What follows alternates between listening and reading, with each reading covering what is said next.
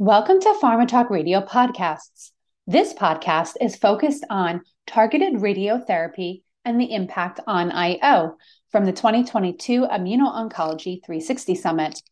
For more information about the Immuno-Oncology three sixty Summit, our editorial, podcasts, and webinars, please visit i o three sixty summit dot com. Thank you and enjoy the podcast. All right, good afternoon, everybody. Um, I'm hoping you're going to enjoy this uh, conversation. When we did our prep um, a couple weeks ago, we had a lot of good discussions on, you know, this crossroads between immuno-oncology and, uh, and radiotherapies. So we're going to kick it off. I think um, Ohad actually brought up a good point when we were discussing this. You know, a lot of the radiotherapy context that we learn from is from external beam, and now with some systemic radiotherapies coming online, especially Jeff, you know, with the Novartis product P S M A six seventeen, um, there's kind of an interesting dynamic here now at this crossroads between systemic radiotherapies and immuno-oncology. So the one topic that came up in this article that we were um, given by Ohad was the estimated dose um, of radiation to immune cells and how that affects overall survival. So just want to kick it off, maybe, Ohad, if you want to give a quick little primer on that, because some of this, like I said, was originated in the external beam radiation context and therapies, and how might that translate into what we see with now systemic radiotherapy. So if you want to. Great. So the um, so to start with, the traditional radiotherapy that everybody is sort of aware of is the one where patients come in, there's a plan based on C T or M R I, they get two grays per day, it's a very short procedure, and it's five days per week, and they come over several weeks, they get a certain amount of dose to the tumors, and basically they walk away. There's no residual radioactivity within the patients, um, and people have always assumed that more dose is usually better. Um, the more dose you can get on the tumor, the more response that you can get down the line. Um, and of course, you're irradiating a single tumor, but eventually people saw that in a very small percent of the cases, you can get what's called an abscopal effect, where lesions that were outside of the radiation field are responding and shrinking.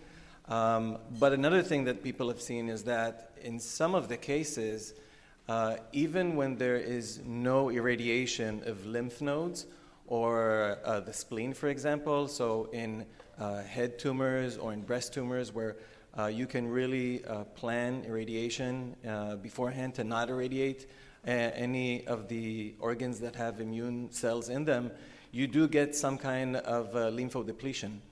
And the authors of a, there's about three or four papers that came out, uh, were really interested in why this is happening. And their assumption was that even though you're not irradiating, irradiating these major lymphatic organs, then the T cells that are circulating in the blood are getting a portion of the radiation, uh, and that's affecting uh, their ability to then, down the line, react to all kinds of cytokines and uh, uh, immune-modulating responses from the tumors. Uh, they called it EDRIC, or EDIC. It's the estimated dose to immune cells, to circulating immune cells, and they actually were able to find that Uh, if they had, they'd taken a population of patients in one of the studies, it was uh, lung cancer, and they tried to quantify that dose to blood, and it's the blood in the uh, in the heart, the blood in the lungs, they were all a part of the irradiated field.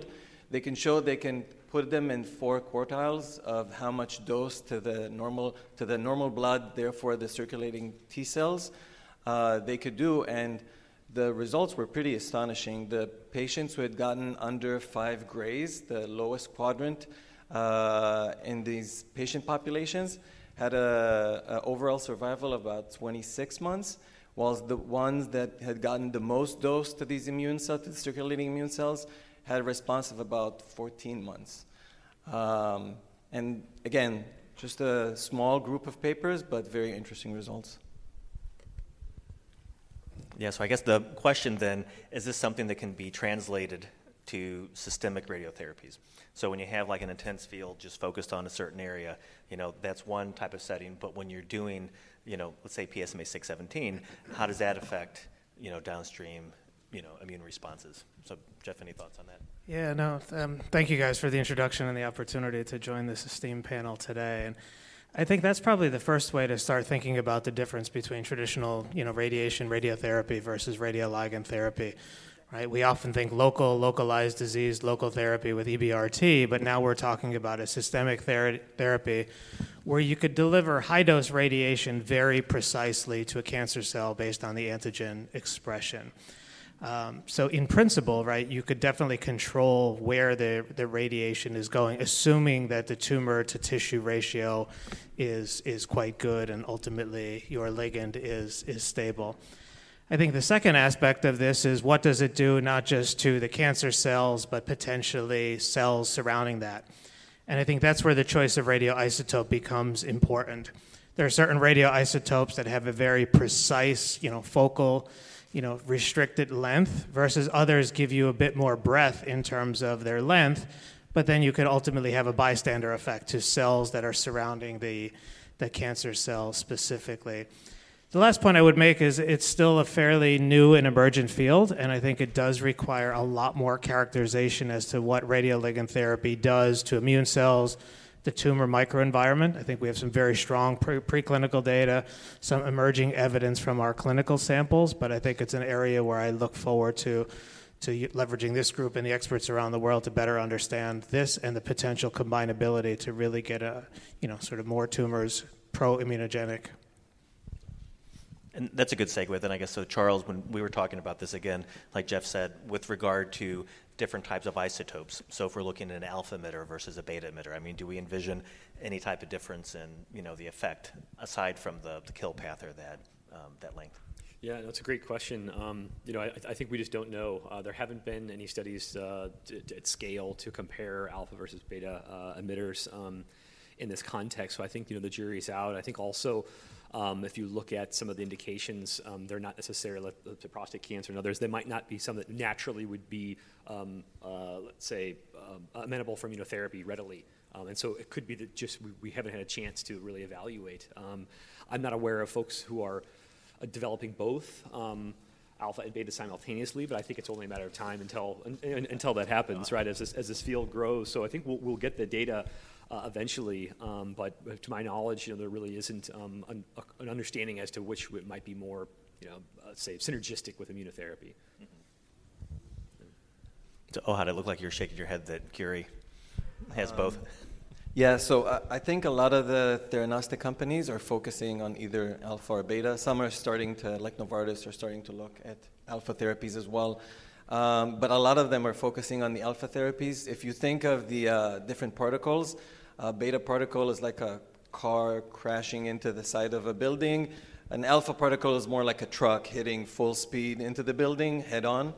Um, so alpha particles, basically, they travel very short distances and they deliver a lot of energy. Uh, but the decay is very complicated. Uh, so you get a parent isotope, and then you get a lot of daughter isotopes that can cause damage, and most of them that can cause damage, and it's that's a little less predictable. With beta therapies, they deliver less energy, but things, when you try to understand the dose to the nearby tissues, you get a lot more predictable information. Um, and again, as as they said, as we said before, the there isn't a lot of head-to-head comparison to try to understand what's going on. Uh, but at least at Curie, we feel that there is a lot of very persuasive information already around beta therapy, and we would like to extend that to alpha therapies as well to see how the two correlate uh, in combinations with immuno-oncology agents. And then Matt, any thoughts to add to this? Just to make sure you're included on, on all on that. On the alpha, not yeah. necessarily, but I, I think what's really interesting, and Simon and, and Ron touched on, on this, about the, op- it, it's an interesting um, advantage and disadvantage that you will have a, a radiotherapy that's targeted, that it it's really um, uh, interesting that you could also image that target at the same time. So the complexity of understanding target expression coupled then with the therapeutic and then trying to understand tumor, tumor microenvironment and the, the influence on uh, on the immune cells. Uh, there's a, a, a huge opportunity for imaging to better characterize the system uh, prior to therapy, uh, but then also to track during therapy. So it, it, it's going to lend itself to a, a lot of optimization over time to understand what that right sequence of events will be. Maybe I could just build upon what Matt says, and maybe my first thought as we enter into this field, I probably should have paid more attention in chemistry to the periodic table so that I understood more of these elements and the advantages and disadvantages. But what Matt was saying was really important, and I think it's another area where radioligand therapy is truly differentiated than traditional radiotherapy. And I think this is where the use of the imaging agents, you know, that are coupled right, with the chelator to the exact same moiety becomes very important, whether it's F eighteen, whether it's gallium. You ultimately are treating what you see, and you're just replacing out the radioisotope. So you really can sort of take this phenotypic precision medicine approach with cancers, and prostate cancer may not be the best one because the antigen is expressed almost near, you know, eighty, ninety, one hundred percent on the cancer cells. But as we start to talk about different targets and different antigens, you're unlikely to get that eighty, ninety percent expression, which is really where I think the, the radioisotope imaging becomes absolutely critical to define the patients who are most likely to benefit. Yeah, I totally agree. Um, and then maybe pivoting on to some of the combination type of therapies, because uh, there's been a lot of data that's been published, you know, or at least presented like at ASCO G U and other forum where they would look at P D one or immune checkpoint inhibitor um, combinations with radioligand therapy. And based on what we were just talking about as far as some of the exposure and how that might have a deleterious effect, you know, on overall survival, how does that, you know, factor in as far as combinations with immune checkpoint inhibitors and, and things like that? I mean, you know, any thoughts on radioligand therapy and at least the biological, you know, I guess, rationale for those combinations? I'm, I'm happy to start. And obviously these combinations are sort of still early in their in their infancy, right? And I don't think we should compare the traditional, you know, E B R T or, or more focal radiation kind of to the current um current trials. And I think, as Ohad nicely put, we were relying heavily on an abscopal effect in some of those earlier trials, and it may or may not have panned out as we could have hypothesized based on preclinical data. I think some of the trials that are ongoing, you know, in the clinic right now, there's a trial called PRINCE, which is actually combining um, lutetium-based P S M A six one seven with pembrolizumab. It's very combinable in terms of safety and tolerability. The early efficacy data looks encouraging, and I think more work needs to be done to characterize the immunomodulatory approach.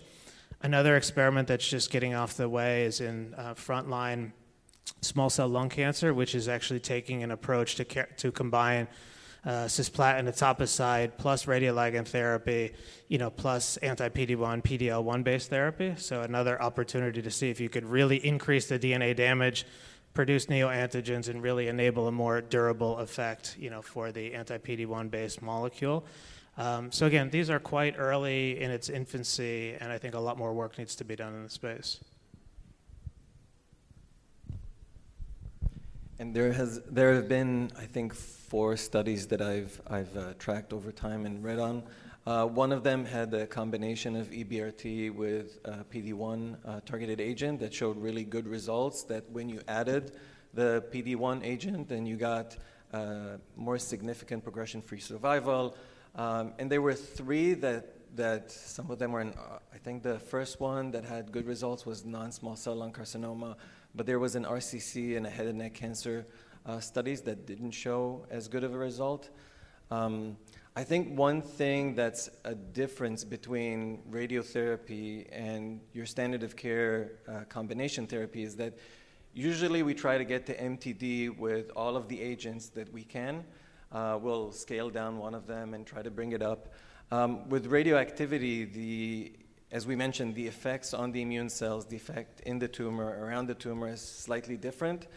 Um, I think what was common to some of these studies was that they added the P D one agent to a full-scale E B R T uh, conditioning. So there wasn't any attempt to have a couple of arms that maybe some got the maximum uh, radiation and then others got lower amounts of radiation, maybe Uh, different strategies. Instead of giving uh, daily rations, maybe giving a huge ration once a week or something of the sort.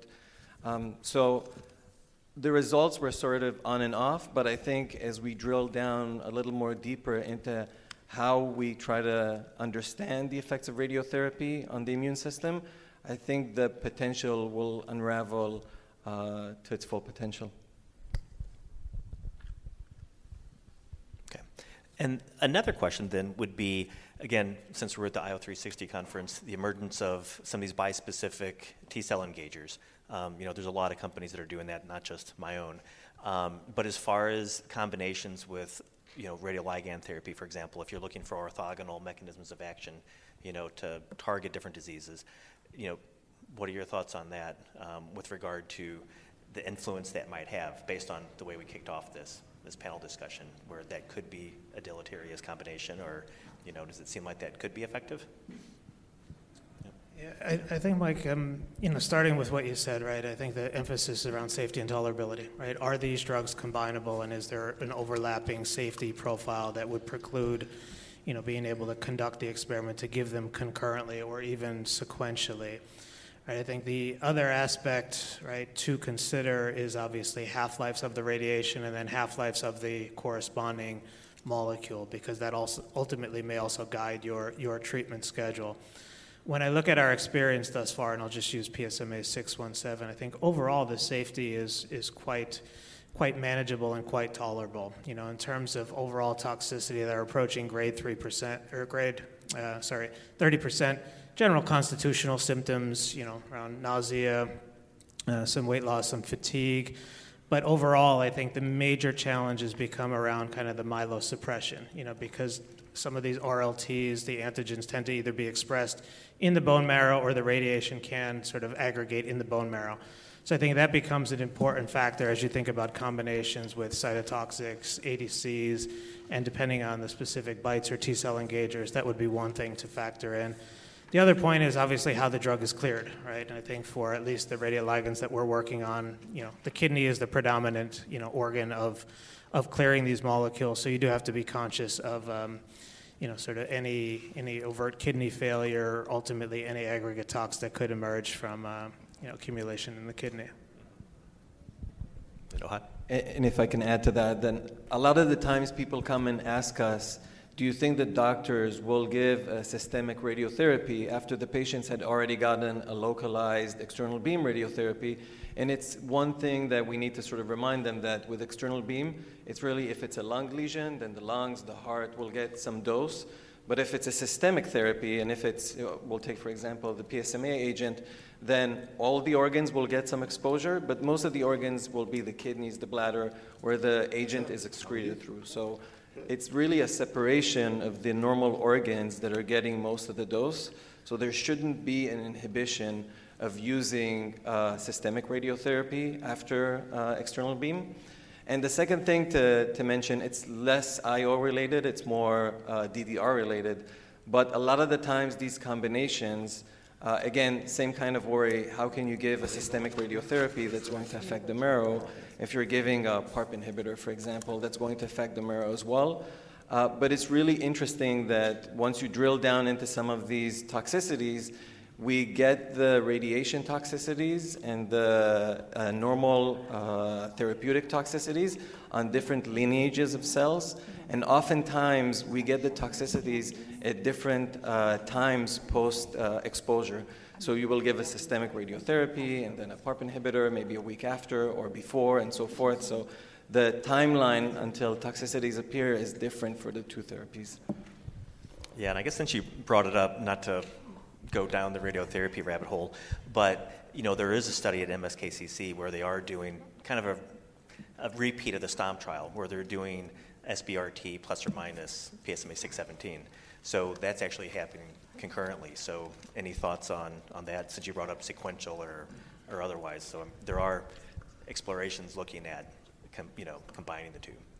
And just in very high level, I know of another study, I think, that's using a lutetium agent with uh, brain cancer uh, together with E B R T as well. Uh, there are questions. There's definitely questions around the two different radiation types and then the brain tissue surrounding the tumor, how they're going to get affected.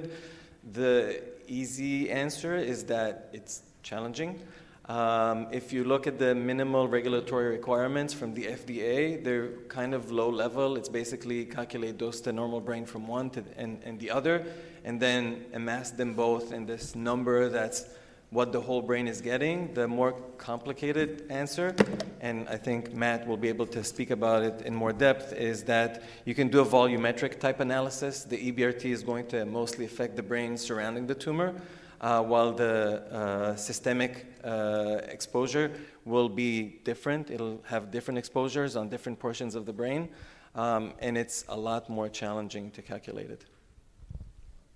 Uh, you're referring more to voxel-based dosimetry assessment? Yeah, so I think that, uh, to Ohad's point, and I think this speaks well to imaging in general and the spatial visualization that we get is, you know, rather than treating organs, you know, just in mass, but really looking at, at voxel levels, understanding that there's a, a complexity of tissues. We saw necrosis, we saw, you know, all sorts of features, um, and then being able to look at the dosimetry uh, regionally within lesion and in healthy tissues is, is really important. So there's a lot of emerging technology on the imaging side that's going to assist in the characterization of these uh, new drugs and the combinations.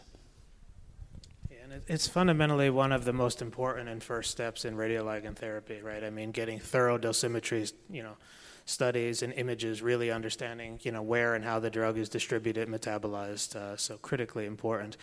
The other thing that I'll mention, and, and not to make this a talk about safety because we're at an I O conference, but we've talked a lot about the acute short-term on-treatment toxicity.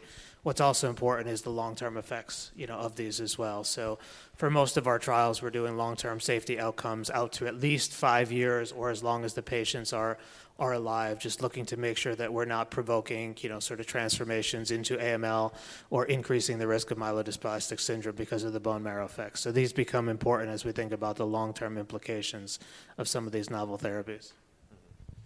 Yeah. And then, Charles, to bring you back in, I guess, um, with regard to, you know, exploring biomarkers when we're looking at the crossroads of I O with, with radiotherapy, are there any that kind of stand out that, you know, you're trying to look for, you know, when you're combining these things, or even just looking at, I guess, the immune modulating effect that, that radiotherapy has? Yeah, so, you know, I, I, I think if if you have an um, uh, an imaging analog, right, where you, you use beforehand, like let's say a zirconium-labeled analog or otherwise, where you could ascertain biodistribution, um, you know, you could then look to see, are there features of tumors with high uptake, right, that um, that, that that might be predictive in the sense of um, of of uh, let's say whether vascular access or some other, you know, perfusion, something else that makes those tumors particularly amenable. Mm-hmm. Um, you know, perhaps then you could uh, evaluate uh, a patient population and say, well, hey, we have a we're enriched now for patients who present that type of tumor that we think are are, are suitable for um, for radiotherapy. Um, that's one thing that comes to mind. I think also, you know, for each of these mechanisms, you know, the the this ultimate cell death can be distinct. Right, whether it's from an immune synapse, from a T cell, whether it's from double strand break, and then, you know, the, the, the cell essentially committing suicide at that point. You know, it could be that a large mass undergoing that that that um, choreographed, coherent cell death might present itself in a way that's that's different in an image um, uh, than than you know the, from one uh, approach to another. So, you know, I think it would be worthwhile to to look at Uh, a study where you have responses from radiotherapy and say, okay, well, is there anything distinct about that dying tumor, uh, that, that shrinking mass uh, from an image standpoint that, that's different from, from, let's say, chemotherapy or from or from uh, from you know, an I O therapy? Mm-hmm. Um, that'd be one idea for, for biomarker, yeah. Maybe not, uh, you know, talking about an individual biomarker itself, but I think that we've talked about a lot of complexity of deploying imaging of this type. Um, and so I think that in the, the value proposition of imaging and understanding an individual lesion is something that you can really leverage early on in the uh, classification of, of, of disease and the response to therapy. And ultimately a facilitator, I think it was pointed out in at least two of the talks, a facilitator of other biomarkers. So sure, something that you find in the blood is systemic, it's not the lesion itself, but it's far more deployable Uh, than something like a complicated imaging paradigm. It's not something that you could introduce into, you know, standard practice for treatment. So imaging provides really a, a fantastic opportunity to understand at great depth during clinical development, during clinical trials and research um, that allow you to validate, you know, more deployable uh, biomarkers in the long run. Yeah, no, I agree. I mean, like with, you know, the presentation we saw earlier, some of the dynamic, you know, imaging and seeing that, you know, I, I think is a great way you can kind of see that life cycle of the cell and, and, and visualize it to see, are there patterns that, you know, could predict some other outcome or help with combination choices and things like that. Yeah. Um, we have five minutes left. Should we? Maybe I'll, I'll just add, I, th- I think any any non-invasive approach to fully characterize how these agents are working would be critical, right? From imaging to the blood-based markers. At the same time, right, we also need to be cognizant around making sure that we get tissue to really understand the tumor microenvironment and what's going on with, you know, the influx or efflux of cells. And I would argue, as we think about the different choice of radioisotopes, a neoadjuvant type approach could be quite good, where you could at least get two doses in before, you know, full surgical resection, where then you get a large tissue, high quality mass to be able to fully characterize what this is doing. So that might be another approach that we try to leverage a little more to better to better understand how these drugs can work collectively with uh, with immunotherapies. Yeah, totally agree. I mean, again, another plug for uh, previous company, Endocyte. Uh, spinoff of that was On Target. There's a recent approval, you know, doing exactly what you're talking about, kind of uh, fluorescence imaging to guide uh, some of the resection you're talking about. Okay. A question from an audience, actually. Sandy Mong with Curie Therapeutics, colleague of O H A D's up there. Um, you guys have spoken a little bit about this idea that target density and expression can be different um, and lead to a different kind of outcome for radioligand therapies. Can you comment a little bit about how you guys think choice of modality, targeting modality, might be different than in some of the other conjugated conjugate forms of therapy like A D Cs or B I T E S or C A R Ts, and where you think radioligands are quite are different in that aspect? I can maybe speak a little bit from, again, um, some of the experience we had at Endocyte comparing the folate target versus the P S M A target, just looking at the imaging. And Ron, you know, you probably saw some of that. I mean, the folate targeting as far as the receptor density and things like that, the resolution of those images was horrible, you know. But if you took a P S M A SPECT agent, for example, and you compared that to a M I P for a P E T agent, you wouldn't be able to tell them apart. So the target itself does make a huge difference. You know, that's just anecdotally what we can tell from the two different folate versus P S M A. Anybody else have any examples like that? Does that answer your question? Nope. Or do you have a follow-up? Uh, it's, I think that's part of the question. It's actually choice of the kind of portion of the target going after. I think the other aspect of the question is choice of targeting modality. So antibody, peptide, small molecule, and so on, sort of what you've learned from different forays in the clinic, from what the liabilities or advantages of each are?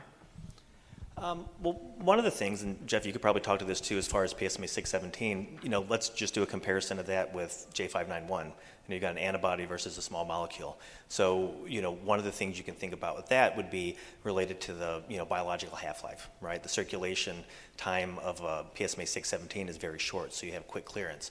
So you can think about as far as any off-target effects or something like that, where you don't have to worry about that. It's cleared quickly. With an A D C, it's in circulation for a long time, so you can have, you know, the unfortunate reality of sometimes the, you know, the warhead comes off, whether it's a cytotoxic or a radio, you know, nuclide, and you can have issues that just exist because it's in circulation for so long.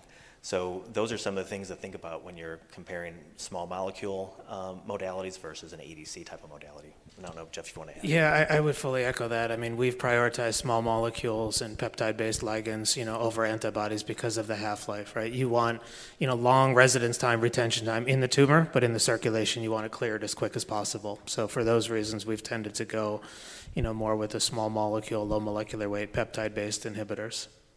No, I fully agree. I think that especially with targets where um, you want deep penetration of your molecules into the tumor, I think the peptides, the small molecules, they do a better job in order to get a homogeneous coverage of the of the tumors themselves. The antibodies, although you can get more radioactivity into the tumor eventually, a lot of that radioactivity is going to be very near the blood vessels, the angiogenic blood vessels. And just like we mentioned, then the antibodies are going to circulate for a long time, and unlike an A D C, they don't need the drug conjugate to disassociate from the antibody to cause damage. If the antibody is in the bloodstream, it's going to decay over time and cause damage, so the smaller molecules, which are quick in, quick out, they're not going to expose the blood and the bone marrow to a lot of dose uh, because they're just going to clear before they start to decay. Yeah, and then I guess just to finish off, we're talking about the targeting part, the, you know, I guess the, the vector, and then the radionuclide itself. So not all radionuclides are the same. You know, when you think of a beta emitter, iodine one thirty-one is not lutetium one seventy-seven. So you have to think about those as well, um, you know, when you think of the different possible side effects.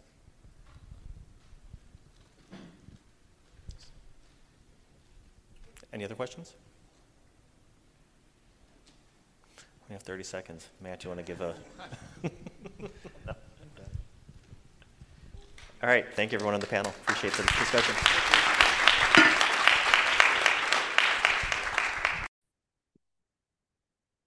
We hope you enjoyed the podcast.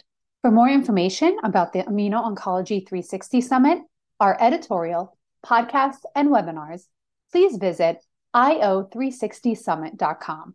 Thank you.